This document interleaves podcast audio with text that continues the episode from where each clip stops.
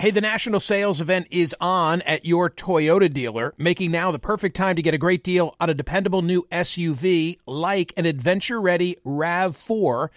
Available with all wheel drive, your new RAV4 is built for performance on any terrain, from the road to the trails, and with plenty of passenger and cargo space, plus available tech like wireless charging, you and your entire crew can stay connected. Or check out a stylish and comfortable Highlander with three spacious rows of seating for up to eight passengers and with available features like the panoramic moonroof you can sit back and enjoy the wide open views with your whole family. Plus, both RAV4s and Highlanders are available in hybrid models, so no matter your style, you can drive efficiently and save on gas. Visit your local Toyota dealer and check out amazing national sales event deals on RAVs, Highlanders, and more when you visit buyatoyota.com. If you're like me, it's now the end of the day and you say, uh oh, what are we going to have for dinner? Well, here's the solution. Eating better is easy with Factor's delicious, ready to eat meals. Every fresh, never frozen meal is chef crafted, dietitian approved, and ready to go in just two minutes. You're going to have over 35 different options to choose from every week, including Calorie Smart, Protein Plus, and Keto. Flexible for your schedule, get as much or as little as you need by choosing your meals every week. Plus, you can pause or reschedule your deliveries at any time.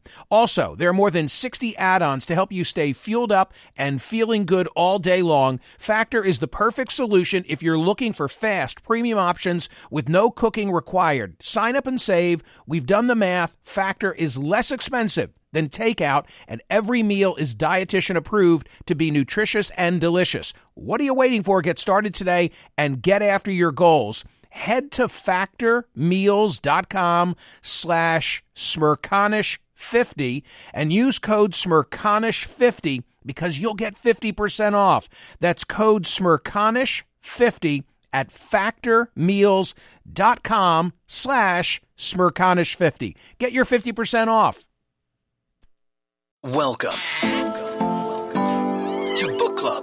Michael Smerconish. Hi, it's Michael Smerconish. As a Sirius XM and CNN host, I'm known for speaking, but frankly, I read for a living. I need to know what to say, and so I consume over two dozen newspapers and websites daily. I read opposing views and studies and court cases and orders and op eds just so I can discuss current events on radio and television. But my favorite reading?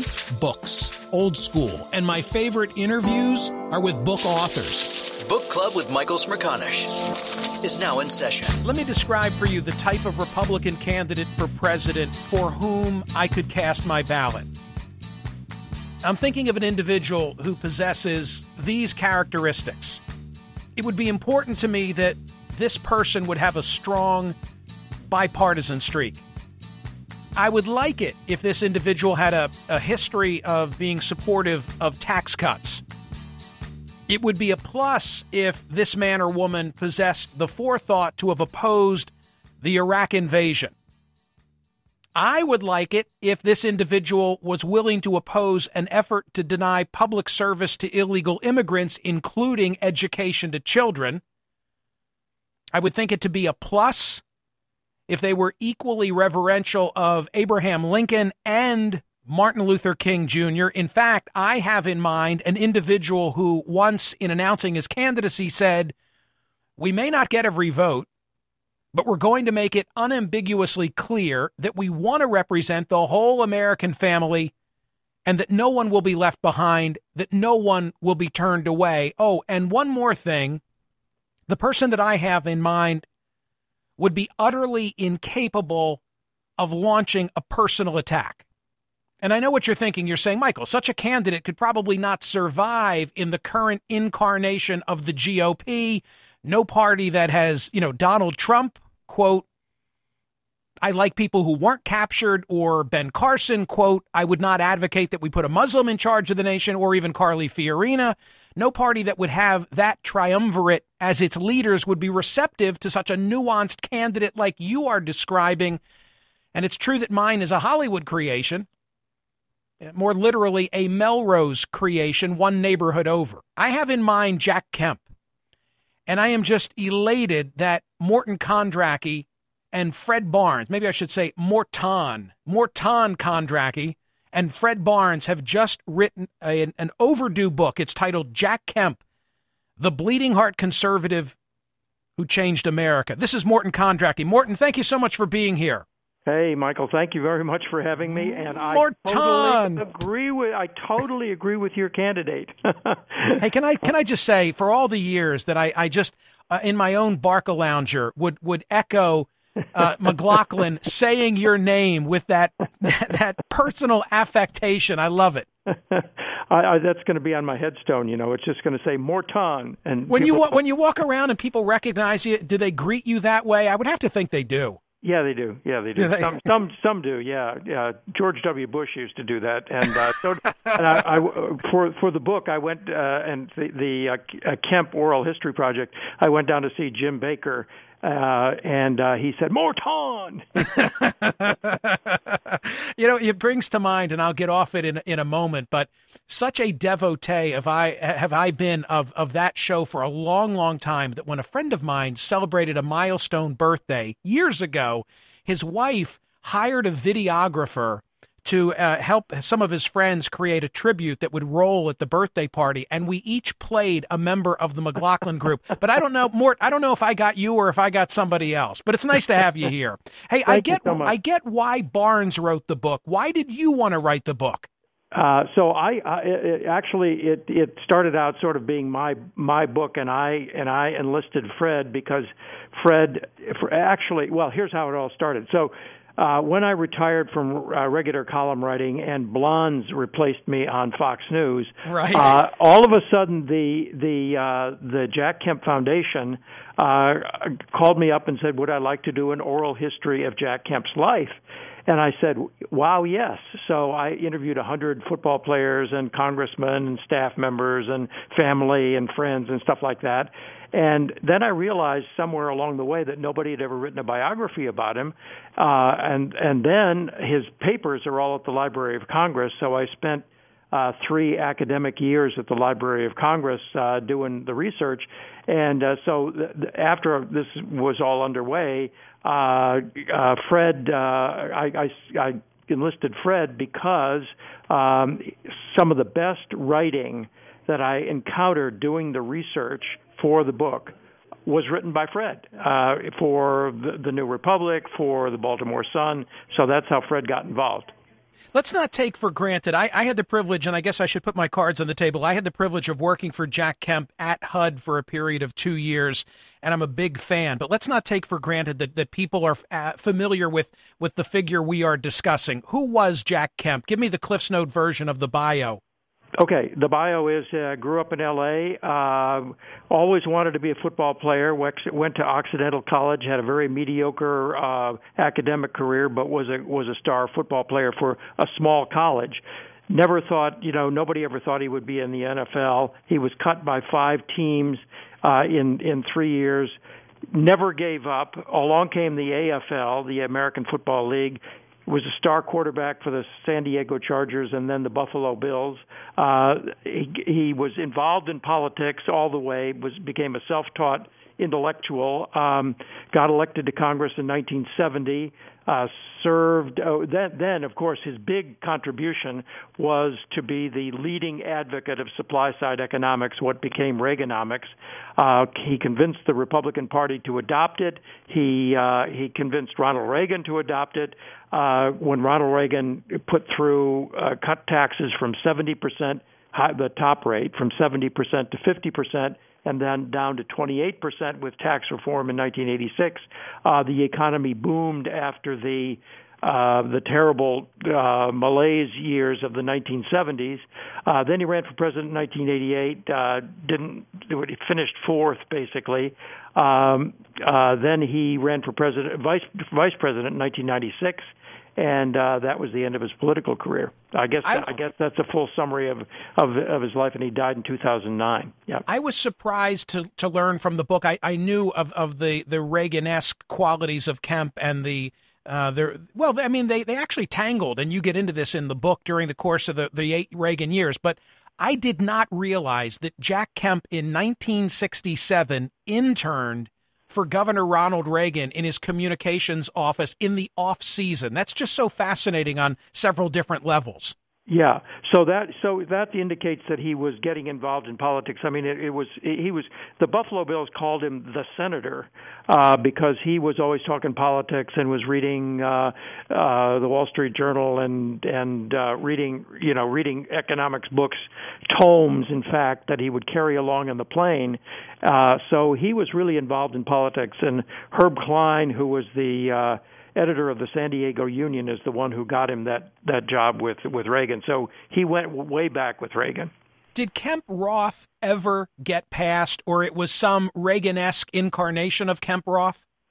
Uh, it was. Uh, it never got passed. It very nearly passed um, uh, in the form of a of a Sam Nunn amendment to some bill that I can't even remember in in 1978, uh, I believe. But it took Reagan to push it through. So Ronald Reagan comes into office. Jack Kemp is a is a prominent member of Congress, but they had disagreements behind closed doors over different things. And then, of course, Stockman. This I hope people will remember. David Stockman did that interview with the Atlantic Monthly and kind yep. of turned the world upside down. Right. So uh, David Stockman labeled this uh, nothing but trickle down economics, uh, and was Stockman was always fighting against tax cuts.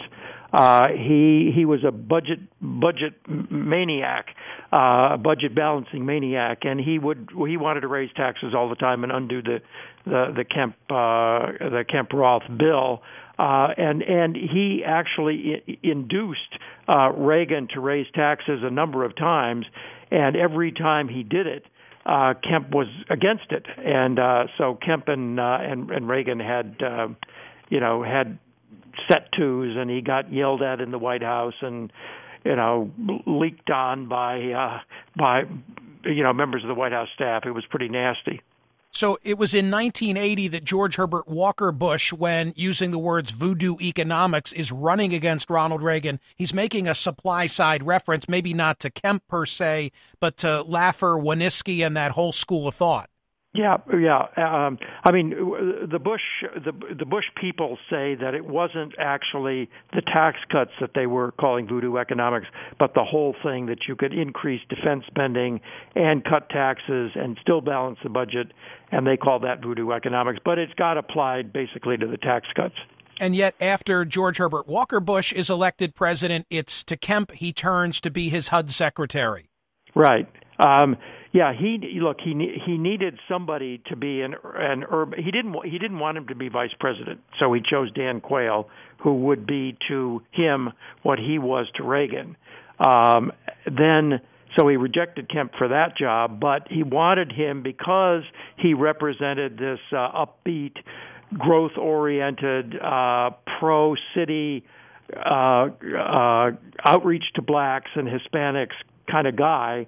Uh, in in the cabinet, he put him in HUD, and then promptly did his best to ignore him.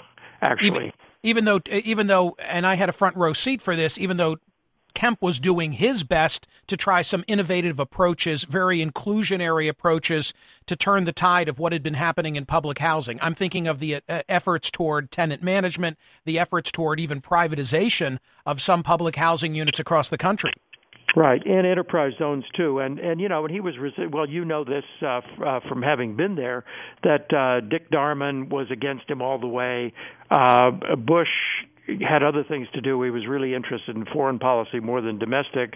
Uh, he got thwarted in Congress by Barbara Mikulski, who was who wanted uh, the who was the, the appropriator involved, who really wanted to fund more public housing. So it was a frustrating time for Kemp.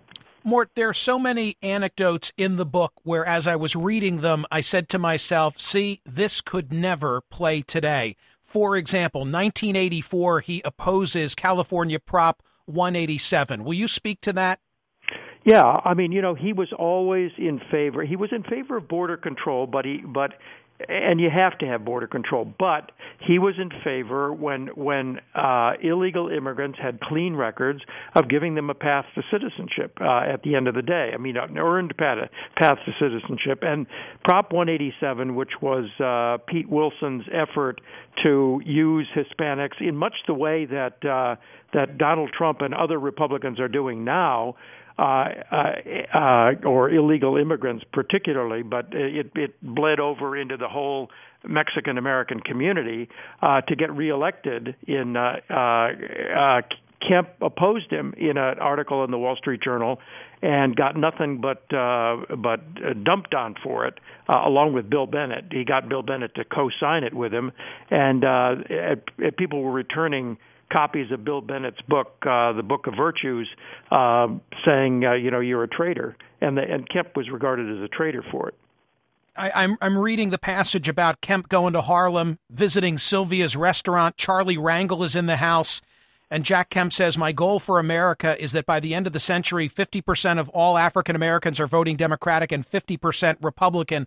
I, I, guess Rand Paul said a little bit of that at the outset of his campaign, although I don't think he's made a trip to Sylvia's. But that's the kind of a, uh, a story about Jack Kemp that I see so desperately lacking in the GOP today.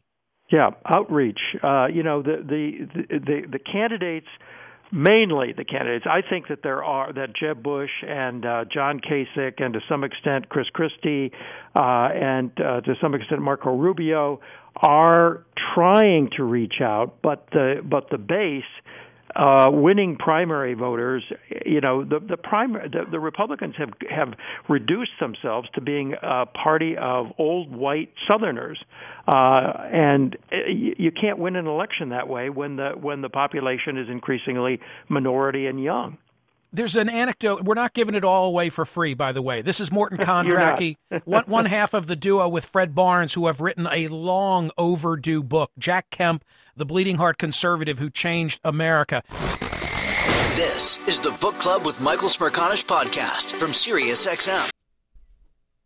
Hey, the national sales event is on at your Toyota dealer, making now the perfect time to get a great deal on a dependable new SUV like an adventure ready RAV4.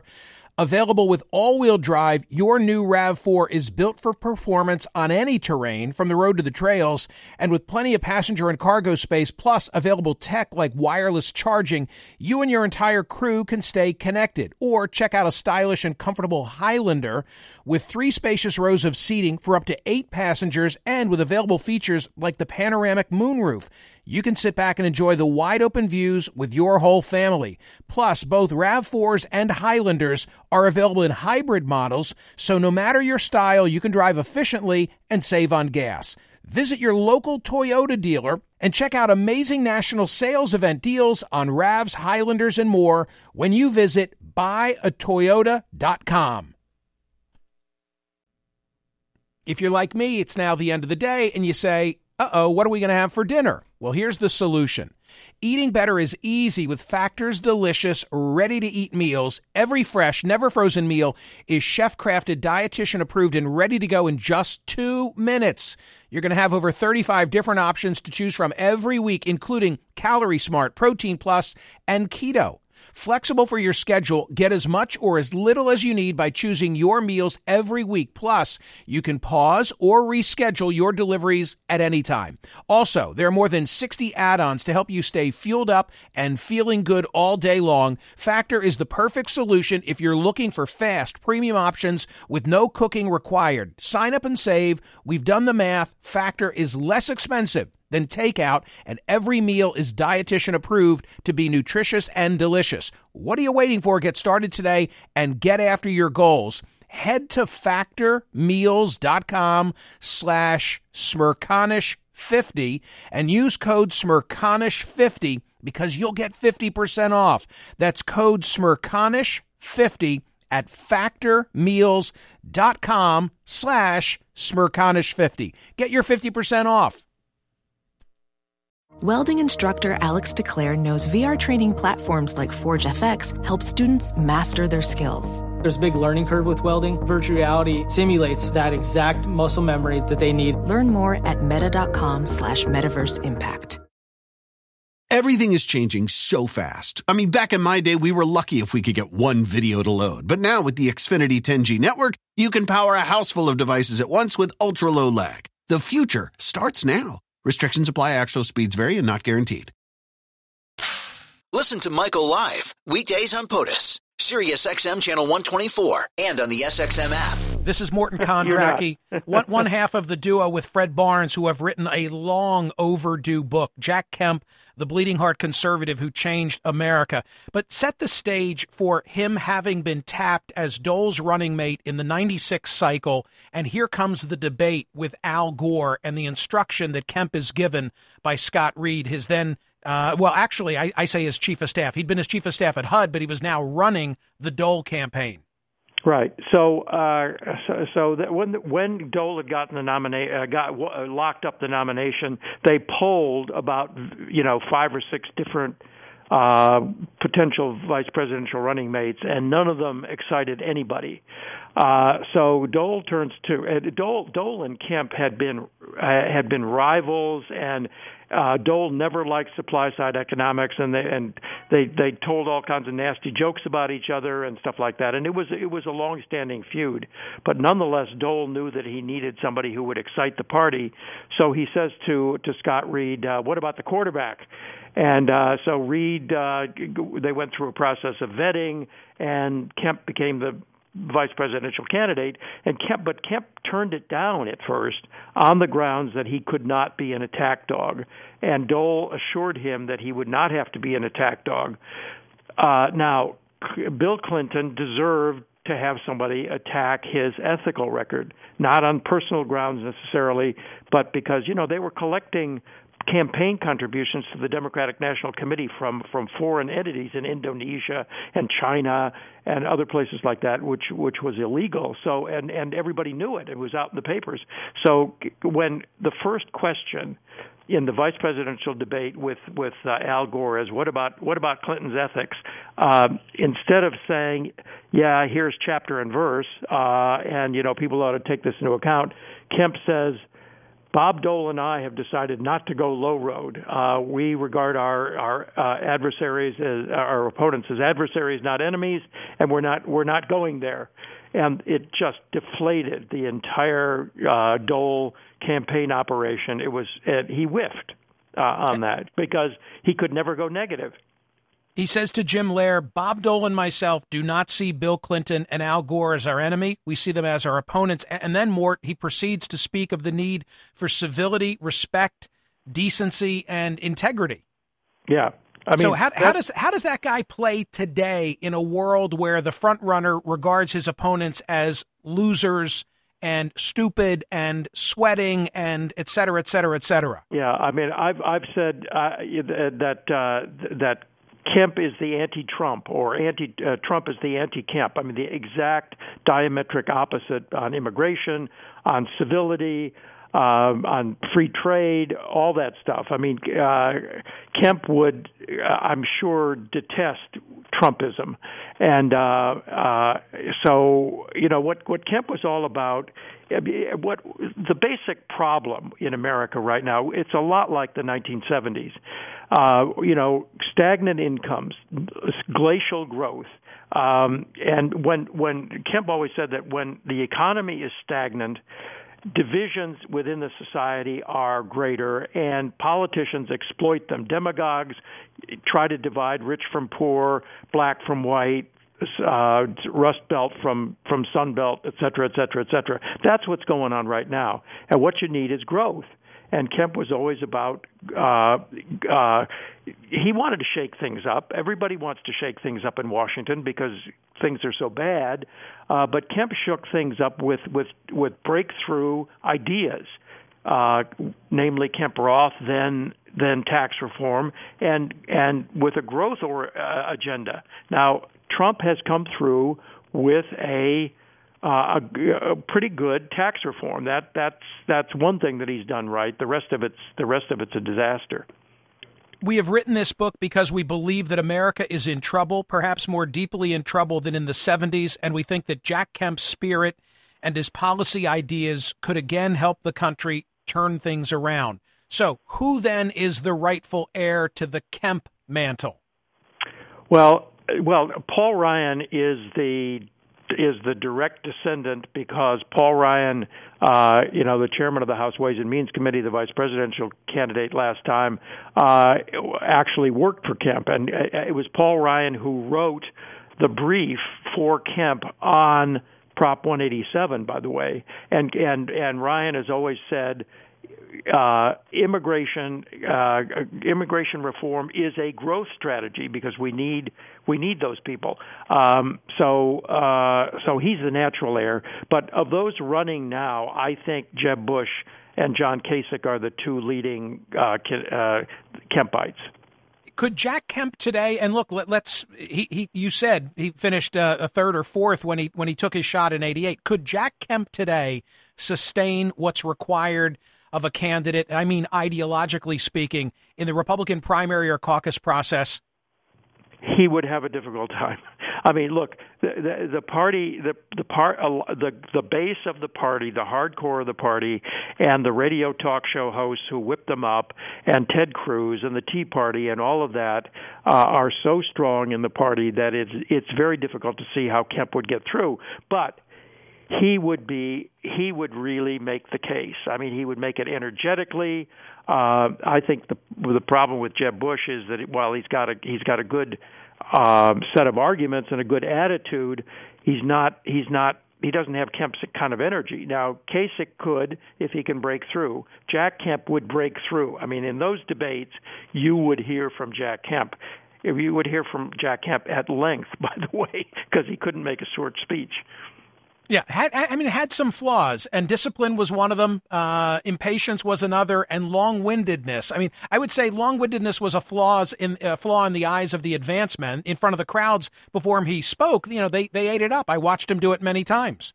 Yep, yep, yep. He, uh, um, but there there was there was this mayor in Iowa who, uh, who when Kemp finished, said, uh, "Now, Congressman, uh, th- those were three of the best speeches I've ever heard." That's great. Hey, Mort, I think you uh, you did a mitzvah here. This guy deserved a book like this. Thank you. I yeah, I really, it. I really appreciate it. I'm looking forward to seeing you on CNN as well. Yeah, I'm looking forward to that too. Fred will be, will be with me. Well, congratulations to the two of you. I hope people will buy and read the book. Okay, thank you, Michael, so much. I really appreciate it. That is Morton Kondracke, ladies and gentlemen, one half of the uh, the writing duo, along with Fred Barnes, who who wrote this uh, this book uh, about Jack Kemp, the bleeding heart conservative who changed. Now that's that's a Republican for whom I could vote for president, not Mort. I'm thinking of Jack. That was so enjoyable. Jack is. Thank you, TC. Uh, you could tell I, I could thoroughly tell. enjoyed the book. Both of you thoroughly enjoyed it. The author and the interviewer. Well, I think that they so well captured Jack Kemp. I mean, can you can you imagine today a Republican candidate with those characteristics?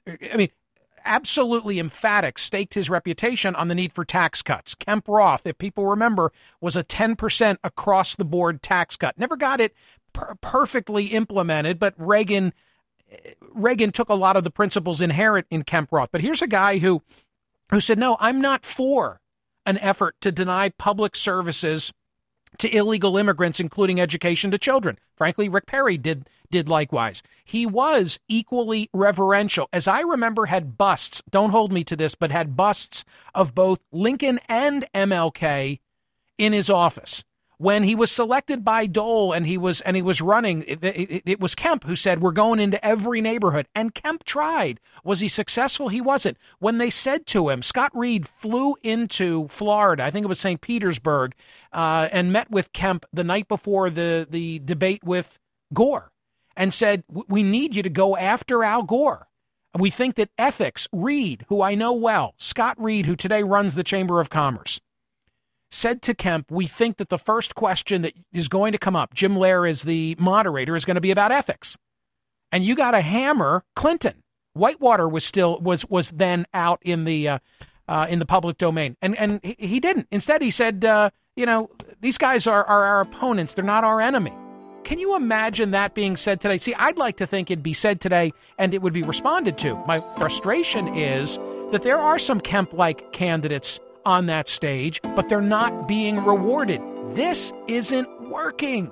This type of a Republican today, and this may change between now and the end of this nomination process, is not saleable.